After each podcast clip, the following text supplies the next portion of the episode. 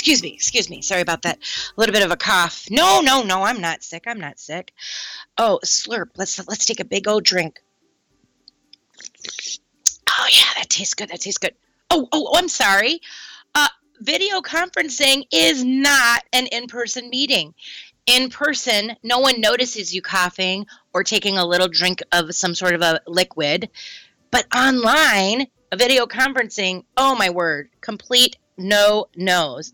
I'm Becky Pike Pluth with the Bob Pike Group, and here are some differences between video conferencing and in person meetings. So, if you're going to a tool that's more video based, this is helpful for you.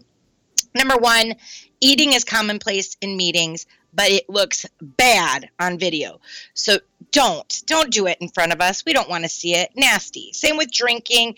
If you need to take a quick you know sip of water or something, try to mute your phone at least, uh, because yes, we do need to keep those vocal cords um, nice and you know malleable. But we don't want to be doing that all the time. It just looks gross.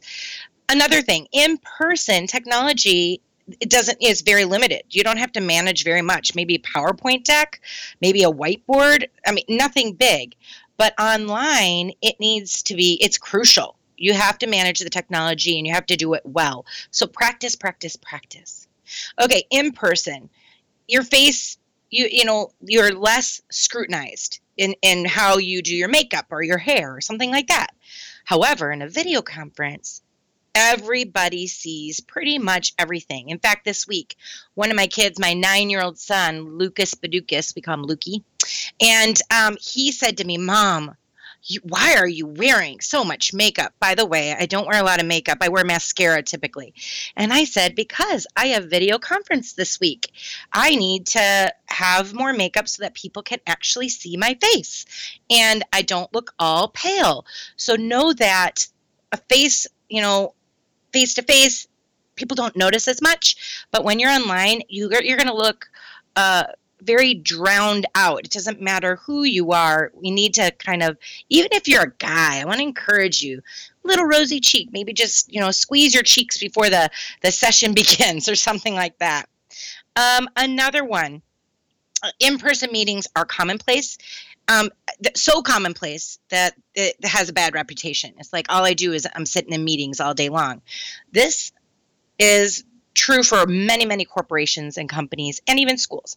However, video conference eh, that's really considered a special event or uh, as of right now a little more exciting and because we're moving in that direction for the time being uh, it's commonplace, but we don't want to make it so commonplace that now it's the same thing as in person meetings. All right, another one is in person meetings. Sometimes people come and go, it's very common.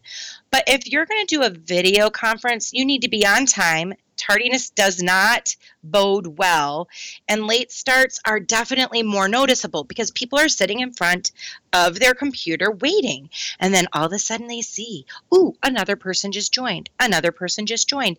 Session's supposed to start at 9:02. Here it is, 9:07. People are still joining.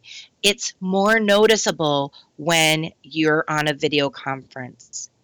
All right, so here's the deal. If you're face to face, your bandwidth doesn't disconnect because, hello, we're all in the same room. As you might have noticed in the last couple of weeks, with all the school districts and colleges and you name it going online, the bandwidth and your internet connection is going to take its toll and it can be abruptly disconnected. So make sure that from the very beginning you let them know hey, if for some reason I am kicked off, I will be back on We'll start up, you know, four minutes later, three minutes later. So go grab yourself a coffee. But we're going to probably have some of that in the next couple of weeks with so many people on the internet and on these video conferencing platforms together. And then the last thing I want to share is body language. Body language in and face to face is it's a part of the whole communication. But when you're on something virtual, your facial expressions are scrutinized. And that's the body language everyone sees. Um, so we need to, you know, make sure if you have a natural frown that you just kind of force yourself to smile a little bit. We don't want people thinking you don't want to be there, you're bored, whatever it might be.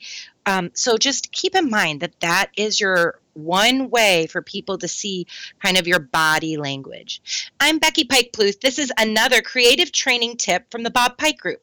We're so glad that you're tuning in, and we'll have another great session next week on virtual training.